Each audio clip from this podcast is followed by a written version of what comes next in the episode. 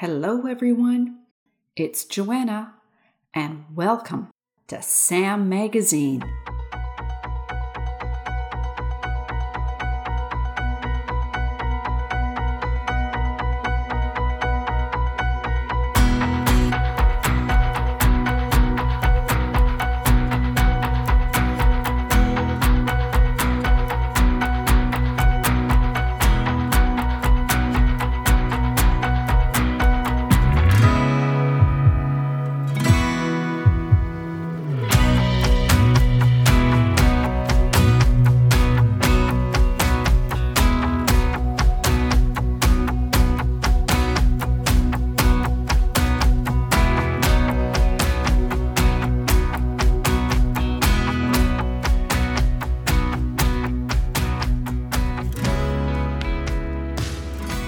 How's everyone?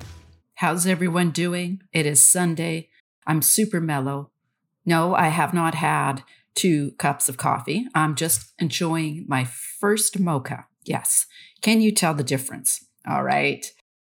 Today's short story is from Donalee Moulton. I interviewed her. Um, she was episode 154 and I interviewed her about her novel Hung Out to Die.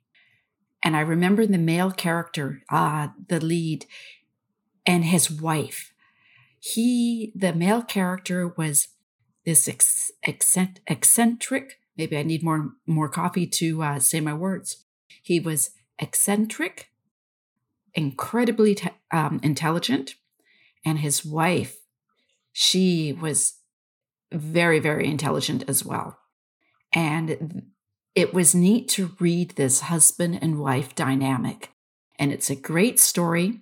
It actually has to do with the um, cannabis industry. Um, where I live in British Columbia, we made cannabis legal.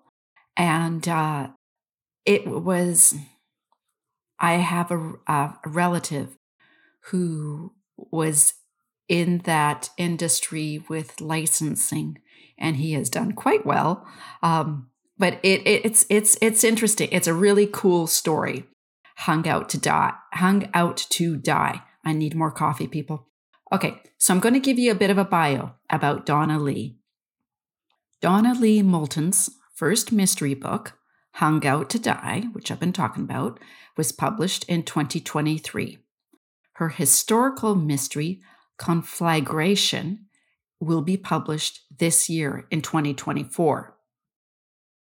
Now, a little bit about conflagration. It is a warm spring day in April 1734. A fire raged through Montreal's merchant quarters.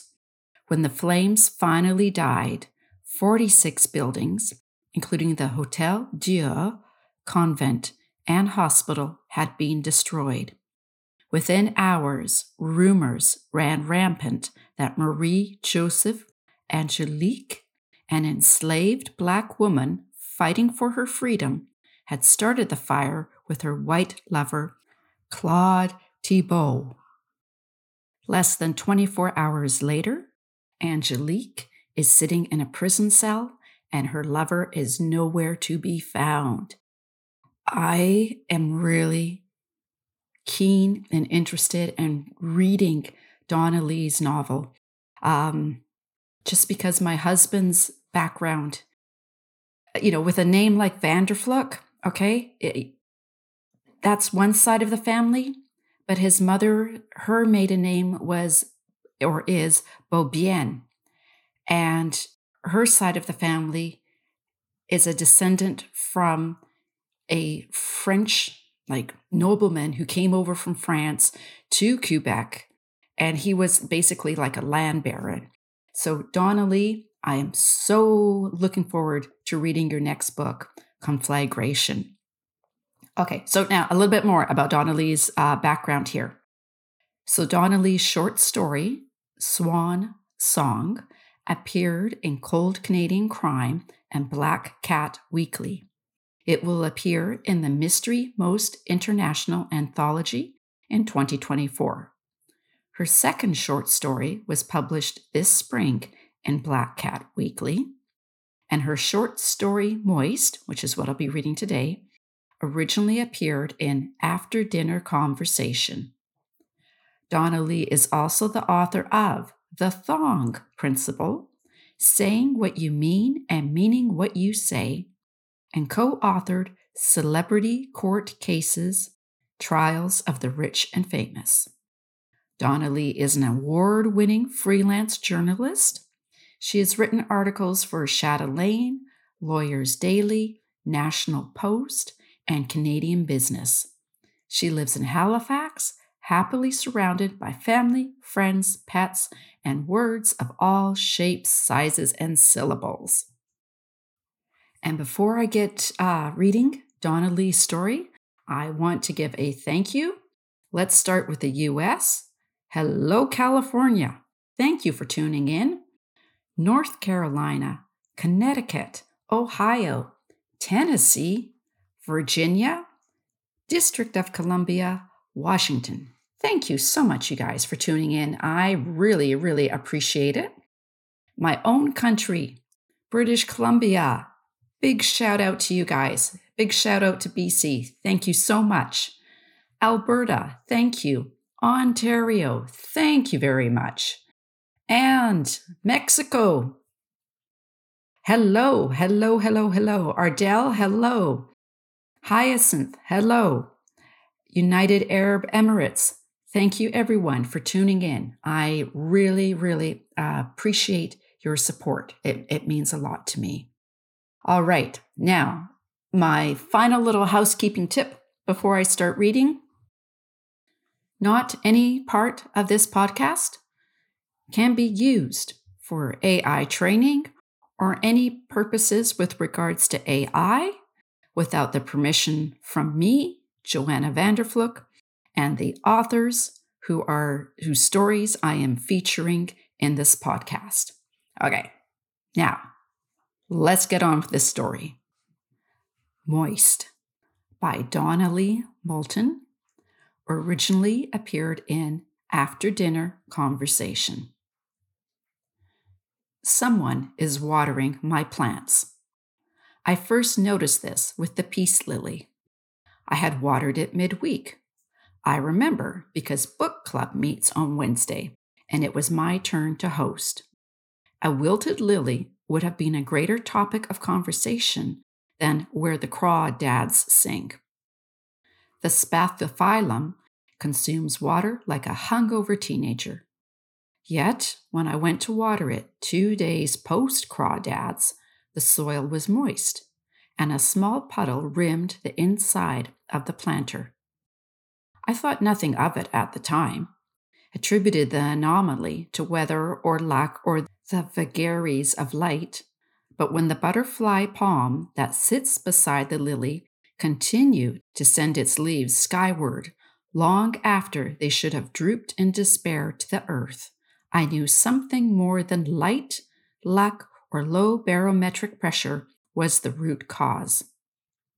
After this, I made it a point to record the date and time I watered each plant. This was no small task. There are 26 plants. Within two weeks, 20 plants did not require me to water them even once a week, but they were not dry. Indeed, they looked healthier than under my green thumb. Initially, I thought the watering spree might be an unexpected act of kindness.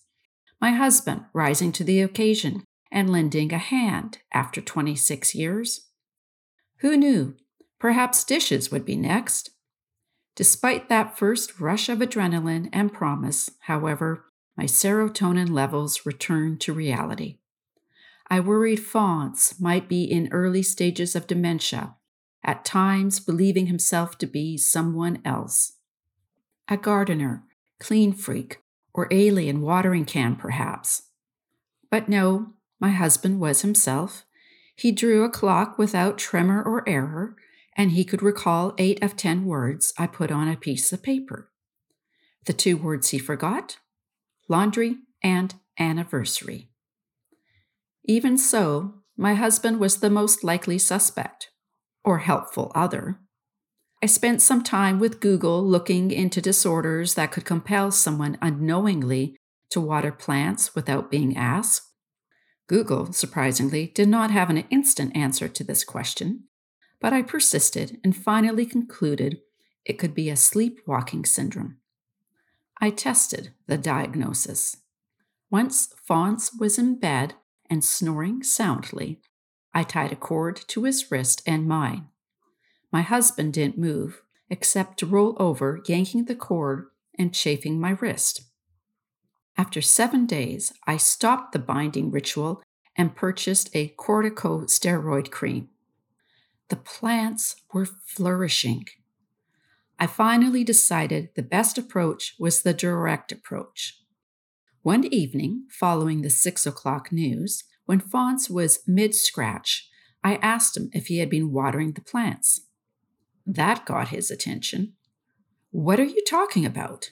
he asked. Someone has been watering the plants, I said. Don't be foolish, my husband said.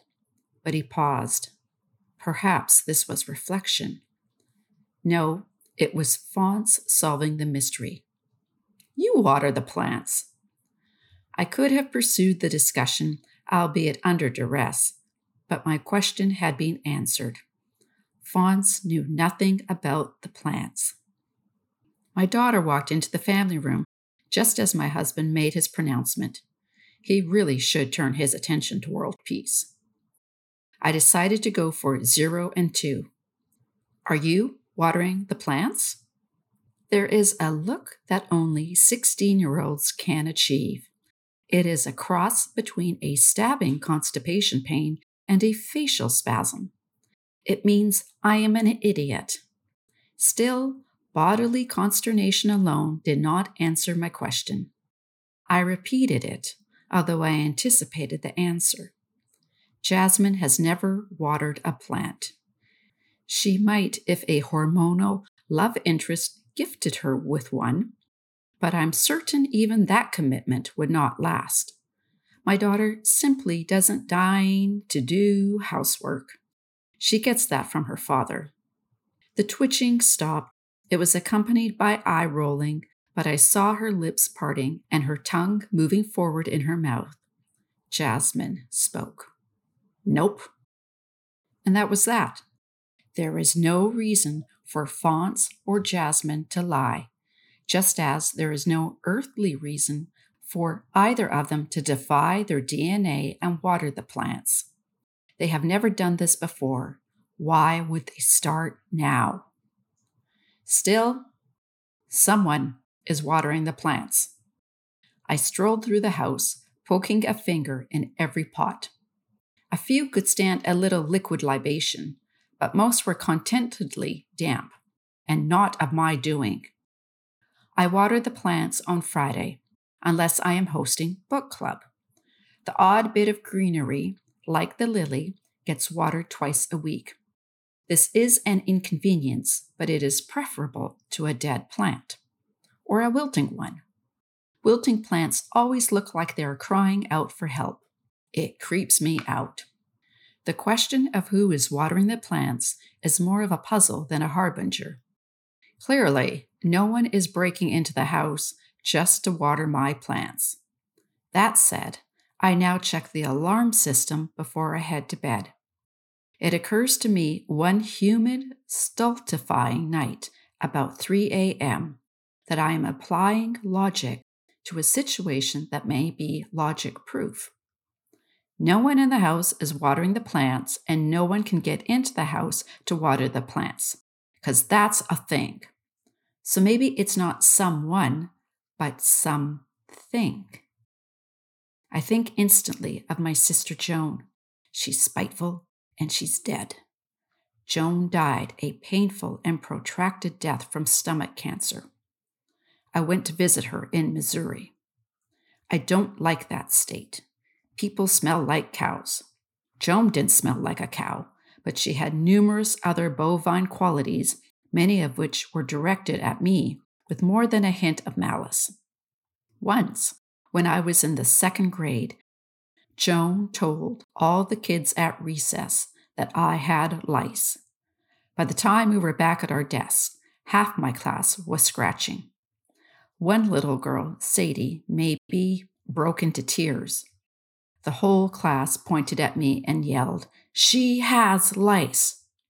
The teacher hustled me at a distance to the nurse's office. My mother was called.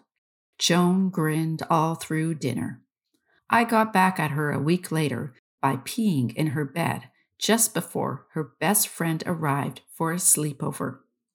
Needless to say, my older sister and I did not like one another. That didn't change as we got older. There was more distance between us and fewer reasons to breach that span. I'm not certain if we disliked one another intensely enough for her to travel 2,000 miles and haunt my house. But if she's here, dry plants would drive her nuts. I take some satisfaction in that. There's nothing for it but to go full Ghostbuster. I learned that smudging with sage can cleanse negative energy. That would be Joan. I'm not sure what smudging is, and I have only used sage in stuffing. I do make a great buttery herb dressing with craisins. I turn to Amazon. There are many options sticks, incense, spray, but it will take at least two days to get a delivery. I don't have two days. It takes a little more searching, but I find Go Ask Alice, a herbal apothecary and mystical gift shop near me. Who knew? The shop sells sage sticks, dried bundles bound together for easy lighting and holding, as well as stones. I know nothing about stones, but the nice man behind the counter says black tourmaline is an all round protection against harmful spirits and energies. I buy a bracelet for $24.95. Fawns and jasmine won't be descending on me for several hours.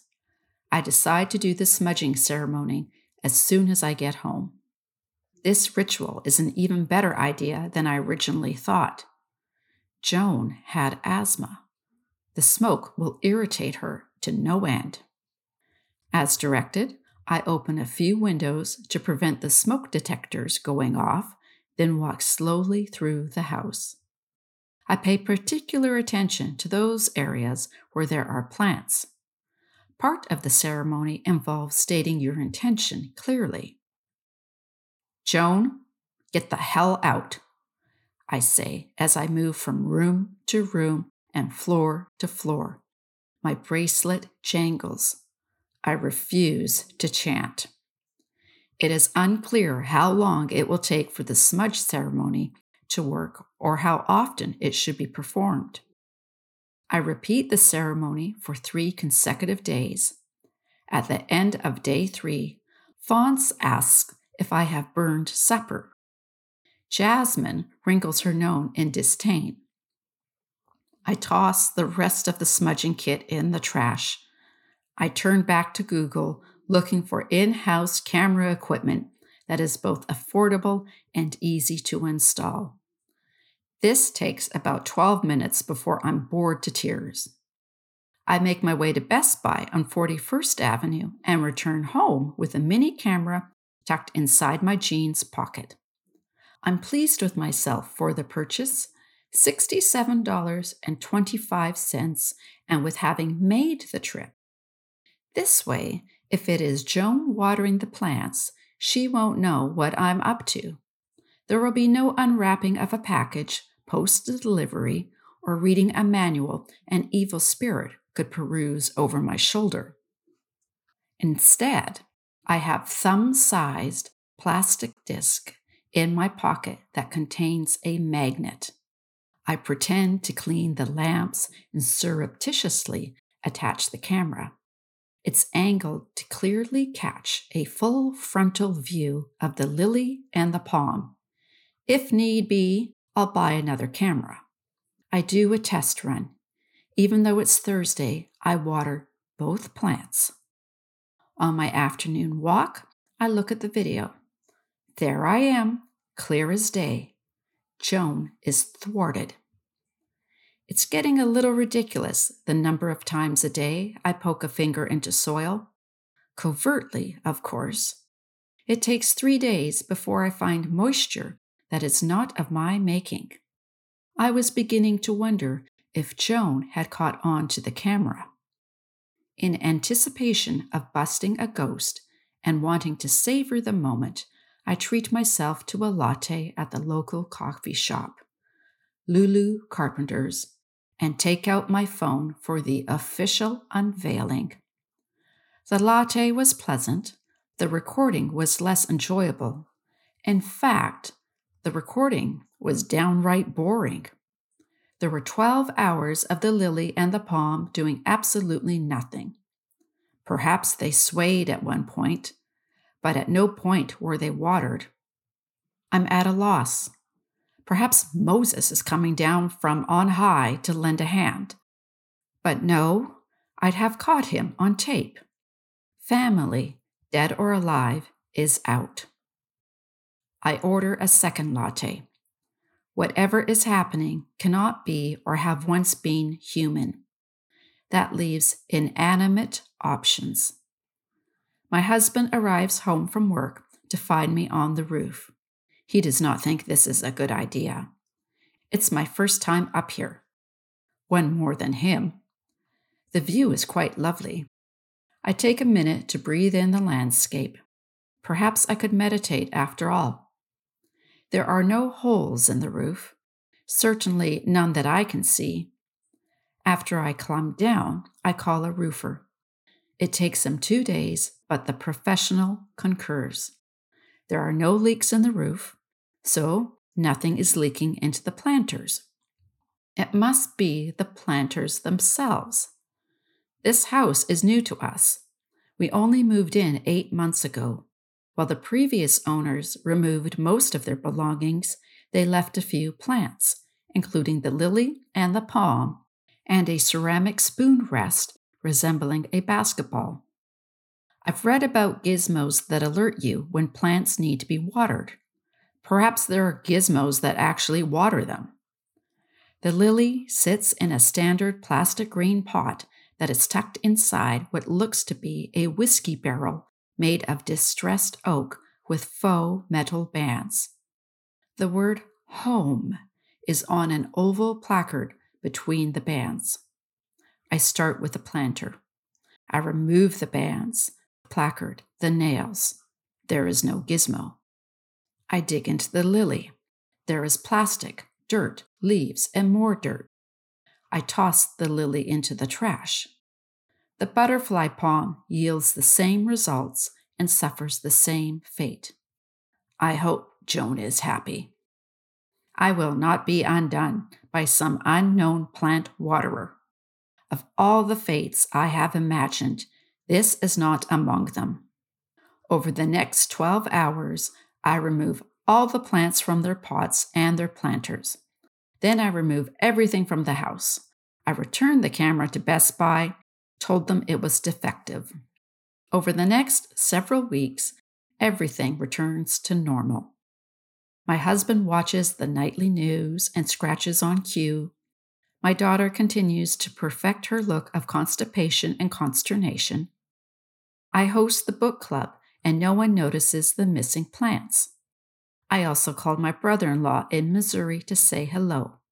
It was a short conversation. It is Wednesday.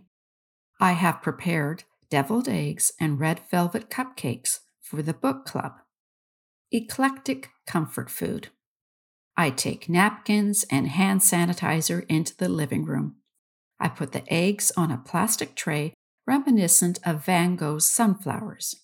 I paid $1.25 at Grey Bears for the tray. The cupcakes are on a glass plate. I decide to add a bowl of olives to the fete. I know the expiry date has passed. I don't think it will matter, and I won't eat any. I open the fridge door but can't seem to find the olives. I look behind the ketchup, which really needs to be wiped, and the peach yogurt. I remove ginger ale and clamato juice which I have never tasted in my life. I look in the cheese drawer and the produce crisper. There are no olives anywhere. I repeat the search to no avail. Someone has been cleaning my fridge. The end. Donalee, I love that story. What people don't realize is there were a few times I had to re record because I'm giggling.